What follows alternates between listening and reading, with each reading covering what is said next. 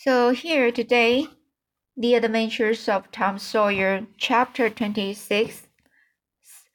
The Haunted House, Sleepy Ghosts, A Box of Gold, Bitter Luck. Afternoon, the next day, the boys arrived at the date tree. They had come for their tools. Tom was impatient to go to the haunted house. Huck was measurably so also, but suddenly said, Looky here, Tom. Do you know what day is it? Tom mentally ran over the days of the week, and then quickly lifted his eyes with a startled look in them. My, I never once thought of it, Huck. Well, I didn't either, but all at once it popped onto, onto me that it was Friday. Blame it. A body can't be too careful, Huck. We might have got into an awful scrap, tackling such a thing on a Friday. Might. Better say we would. There's some lucky days, maybe, but Friday ain't. Any fool knows that. I don't reckon you was the first that found it out, Huck. Well, I never said I was, did I? And Friday ain't all, oh, neither. I had a rotten bad dream last night. Dreamt about rates.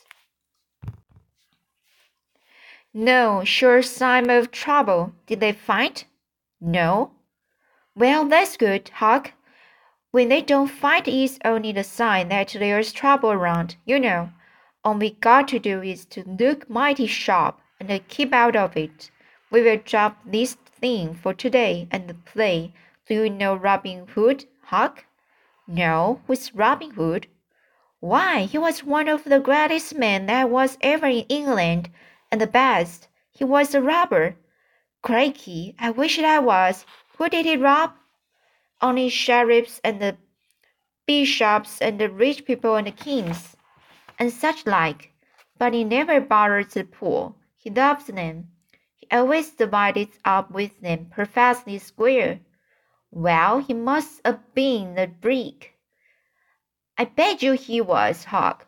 Oh, he was the noble, noblest man that ever was. There aren't any such men now. I can tell you, he could lick any man in England with one hand tied behind him, and he could take his yobo, yobo, and plunk a ten cent piece every time, a mile and a half. What's a yobo? I don't know. It's some kind of a bow, of course, and it's if he hits that dime only on the edge he would sit down and cry and curse. But we'll play Robin Hood. It's newbie fun. I will learn you.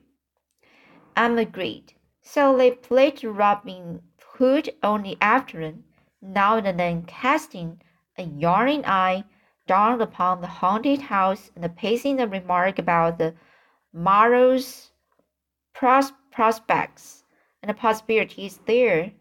As the sun began to sink into the west, they took their way homeward, oath, uh, earthward the long shadows of the trees, and soon were buried from sight in the forest of Cardiff Hill. On Saturday, shortly afternoon, the boys were at the date tree again. They had a smoke and a chat in the shed, and then dug a little in their last hole, not with great hope, but merely because Tom said there were so many cases where people had given up a treasure after getting down within six inches of it, and then somebody else had come along and turned it up with a single thrust of a shovel. The thing failed this time, however, so the boys shouldered their tools and went away feeling that they had not tri- uh, trifled with fortune, but had fulfilled all the requirements that belong to the business of treasure hunting. When they reached the haunted house, there was something so weird and grisly about the dead silence that reigned three there under the baking sun, and something so depressing about the loneliness and the desolation. of the place that they were afraid, for a moment, to venture in. Then they crept to the door and took a trembling peep. They saw a weed-grown, floorless room, unplaced, unplastered, an ancient fireplace, vacant windows, a, a ruinous staircase, and here, there, and everywhere, hung ragged and abandoned cobwebs. They presently entered softly with quickened pulses, talking in whispers, ears alert to catch the, the slightest sound, and muscles tense and ready for instant retreat. In a little while, fami familiarity modifies their fears, and they give the place a critical and interested examination, rather admiring their own boldness and wondering at it too. Next, they wanted to look upstairs. This was some, something like cutting off retreat, but they got to daring each other, and of course, there could be but one result. They threw their tools into a corner and made the ascent. Up there were the same size of decay. In one corner, they found a closet that promised mystery, but the promise was a fraud. There was nothing in it. Their courage was up now and well in hand. They were about to go down and begin work when, shh, said Tom. What is it? whispered Huck, blinching with fright. Shh, there, hear it? Yes. Oh my, that's strong. Keep still. Don't you don't you budge. They are coming right toward the door. The boys stretched themselves upon the floor with their eyes to not not holes, not holes in the blinking, and they waiting in the misery of fear. They've stopped. No coming. Here they are. Don't whisper any word, another word, Huck. My goodness, I wish I was out of this. Two men entered. Each boy said to himself, There's the old deaf and dumb Spaniard, Spaniarder. Sorry, deaf and dumb Spaniard. Spaniard. That's been about town once or twice lately. Never saw the other man before. The other was a ragged, unkempt creature, creature with nothing very pleasant in his face. The Spaniard was wrapped in a serape. He had bushy white whiskers, long white hair flowed from under his sombrero, and he wore green goggles. When they came in, the other was talking in a low voice. They sat down on the ground, facing the door, with their backs to the wall, and the speaker continued his remarks. His manner became less guarded and his words more dis distinct as he proceeded. No, said he. I've thought it all over, and I don't like it. It's dangerous. Dangerous, grounded the deaf and the dumb Spaniard, to the vast surprise of the boys. Milk soap. This voice made the boys gasp and quake. It was Injun Joe's. There was silence for some time. Then Joe said, What's any more dangerous than that job off yonder? But nothing's come of it. That's different, away up the river so, and not another house about. It won't ever be known that we tried. Anyway, as we didn't succeed. Well, what's more dangerous than coming here in the daytime? Anybody with suspicion is that service. I know that, but there wouldn't weren't any other place as handy after that fool of a job. I want to quit this shanty. I wanted to yesterday, only it wasn't any use trying to stir out of here, with those infernal boys playing over there on the hill right in full view. Those infernal boys, quacked again under the inspiration of this remark, and thought how lucky it was that they remembered it was Friday and concluded to wait a day. They wished in their hearts they had waited a year. The two men got out some food and made a long lunch luncheon. After a long and thoughtful silence, Injun said, Look here, Dade. You go back up the river where you belong. Wait there till you hear from me. I will take the chances on dropping into this town just once more for a look. We'll do like dangerous job after I've spied around a little and think things look well for it. Then for Texas, we will leg it together. This was satisfactory. Both men presently fell to yawning, and the Injun Joe said, I'm dead for sleep. It's your turn to watch. He curled down in the wicks and soon began to snore. His comrade stirred him once or twice and he began quiet. Presently, the watcher began to nod.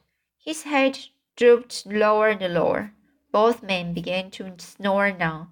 The boys drew a long, grateful breath. Tom whispered, Now's our chance. Come. Huck said, I can't. I'd die if there, there was to wake. Tom urged.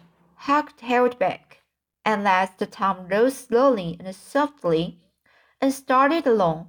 But the first step he made round such a hideous creak from the crazy floor that he sank down almost dead with fright. He never made a second attempt.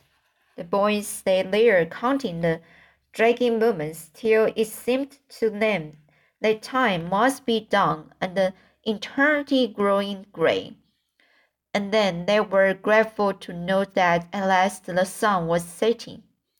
Now, once snore ceased, Injun Joe sat up, stared around, smiled grimly upon his comrade, whose head was drooping upon his knees, stirred him up with his foot, and said, Here, you are a watchman, aren't you? All right, though, nothing's happened. My, have I been asleep? Oh, partly, partly. Nearly time for us to be moving. Part. What will we do with what little swag we've got left? I don't know. Leave it here as we've always done, I reckon. No use to take it away till we start south. Six hundred and fifty is over something to carry. Well, all right. It won't matter to come here once more. No, but I'd say come in the night as we used to do. It's better. Yes, but look here, it may be a good while before I get the right chance at that job. Accidents might happen. That um it ain't in such a very good place. We will just regularly bury it and bury it deep. Good idea, said the comrade who walked across the room, knelt down, knelt down, raised one of the rearward hearthstone, hearthstones, and took out a bag that jingled pleasantly. He subtracted from it twenty or thirty dollars for himself and as much for Injun Joe and passed the bag to the latter, who was on his knees in the corner, now digging with his bowie knife. The boys forgot only a fears, only a miseries is an instant. With gloating eyes, they watched every movement. Luck. The splendor of it was beyond all imagination. Six hundred dollars was money alone to make half a dozen boys rich. Here was treasure hunting under the happiest, happiest uh, auspice. There would not be any bothersome uncertainty as to where to dig. They nudged each other very moment, every moment, eloquent nudges and easily understood, for they simply meant, oh, but aren't you glad now we are here? Joe's knife struck upon something. Hello, said he. What is it? said his comrade. Half rotten plank. No, no, it's a box. I believe. Here. Bear a hand, and we will see what is here for. Next, never mind. I've broke a hole. He reached his hand in and drew it out. Man, it's money. The two men examined the handful of coins. They were gold. The boys above were as excited as themselves and as delighted.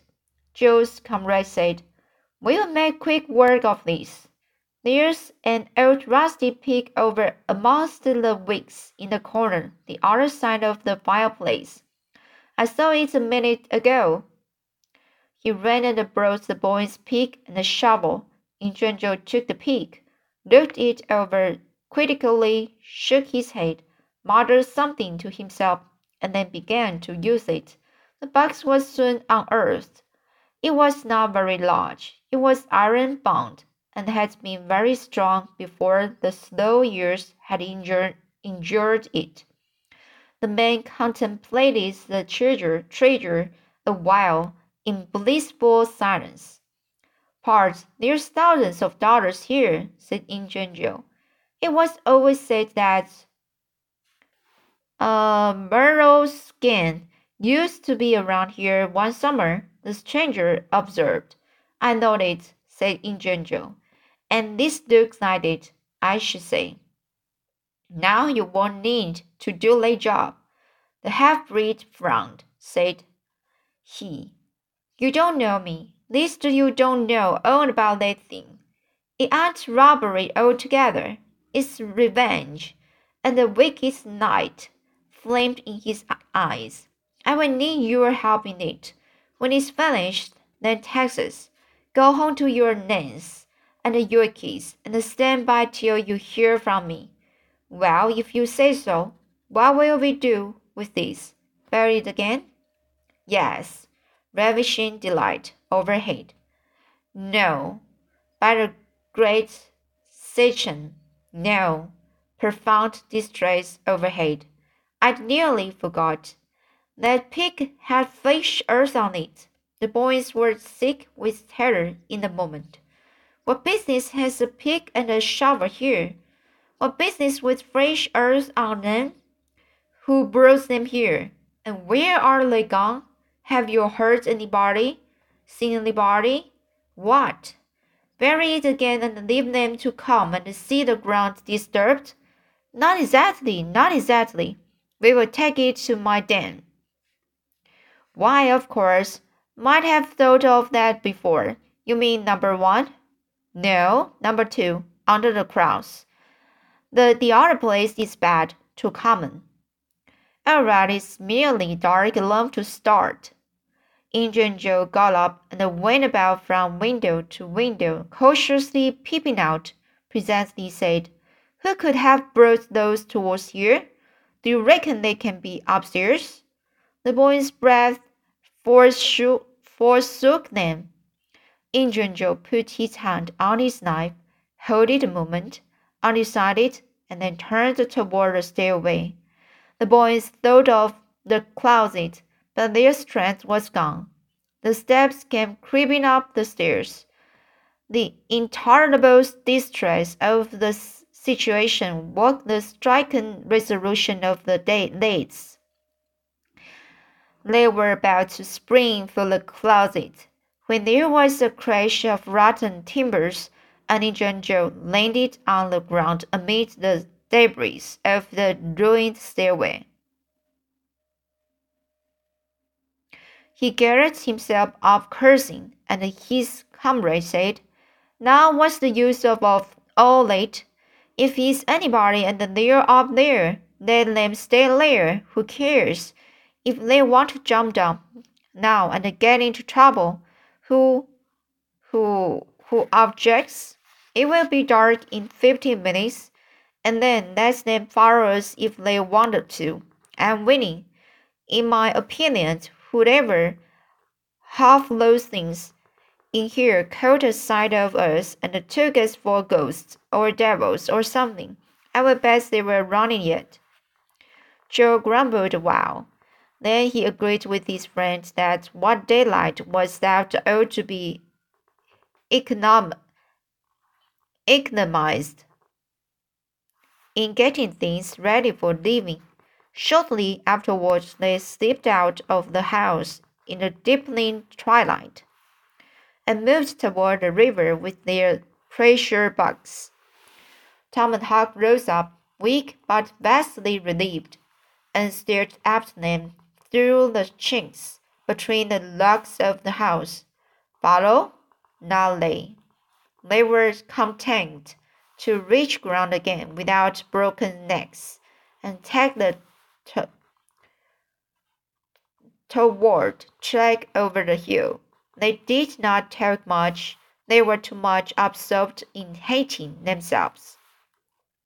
Hating the, the ill luck that made them take the spade and the pig lair. But Follett, in general, never would have su suspected. He would have hidden the silver with the gold to wait there till his revenge was satisfied and then he would have had the misfortune to find that money turned up missing. Bitter, bitter luck that the tools were ever brought there. Ned resolved to keep a lookout for that Spaniard when he should come to town, spying out for chances to do his revengeful job, and followed him to number two, whatever that might be. Then a ghastly thought occurred to Tom. Revenge? What if he means us, Huck? Oh, don't, said Huck, nearly fainting. They talked it over, and as they answered Tom, they agreed to believe that he might possibly mean somebody else. At least that he might at least mean nobody but Tom, since only Tom had testified. Very, very small comfort it was to Tom to be alone in danger. Company would be a palpable improvement, he thought. So, chapter 27 Downs to be settled. The young detectives. The adventures of the day mightily torment, tor tormented Tom's dreams that night. Four times he had his hands on that rich treasure, and four times it wasted to nothingness in his fingers. A sleep forsook him, and the wakeful wakefulness brought back the hard reality of his misfortune. As he lay in the in the early morning recalling the instance of his great adventure, he noticed that they seemed curiosity, curiously subdued and far away, somewhat as if they had happened in another world or in a time long gone by. Then it occurred to him what then it occurred to him that the great adventure itself must be a dream. There was one very strong argument in favor of this idea, namely, that the quantity of coin he had seen was too vast to be real. He had never seen as much as fifty dollars in one mass before, and he was like all boys of his age and station in life, in that he imagined that all references references to hundreds and thousands were mere fanciful forms of speech, and that no such sums really exist in the world.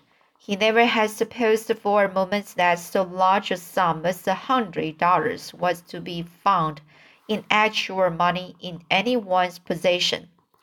If his notions of hidden treasure had been analyzed they would have been found to consist of a handful of real dimes and a bushel, bushel of vague, splendid, ungraspable, ungraspable dollars. Ungraspable dollars. But the instance of his adventure grew sensibly sharper and clearer under the attrib attribution of thinking them over, and so he presently found himself leaning to the impression that the thing might not have been a dream after all. This uncertainty must be swept away. He would snatch the hurried breakfast and go and find Huck. Huck was sitting on the gunwale of the flatboat, listlessly, dangling his feet in the water and looking very melancholy. Sorry, melancholy, melancholy. Tom concluded to let Huck lead up to the subject. If he did not do it, then the adventure would be proved to have been only a dream. Hello, Huck. Hello yourself. Silence for a minute. Tom lifted left the blame tools at the day tree. We'd got the money. Oh, ain't it awful? It ain't a dream, then. It ain't a dream? Somehow I most wish it was. Don't, don't, if I don't, Huck. What ain't a dream? Oh, that thing yesterday. I've been half thinking it was. Dream? If them stairs, if them stairs hadn't broke down, you'd have seen how much dream it was. I've had dreams alone all night, with that page-eyed Spanish devil going for me all through them, rotting. No, no, not rotting. Him. Check the money. Tom, we will never find him. A feather don't have only one chance for such a pile, and that's one's lost. I'd feel mighty shaky if I was to see him anyway. Well, so'd I, but I'd like to see him anyway, and check him out to his number two. Number two? Yes, that's it. I've been thinking about it but I can't make nothing out of it. What do you reckon it is? I don't know. It's too deep. Say, Huck, maybe it's the number of the house. Goody. No, Tom, that ain't it.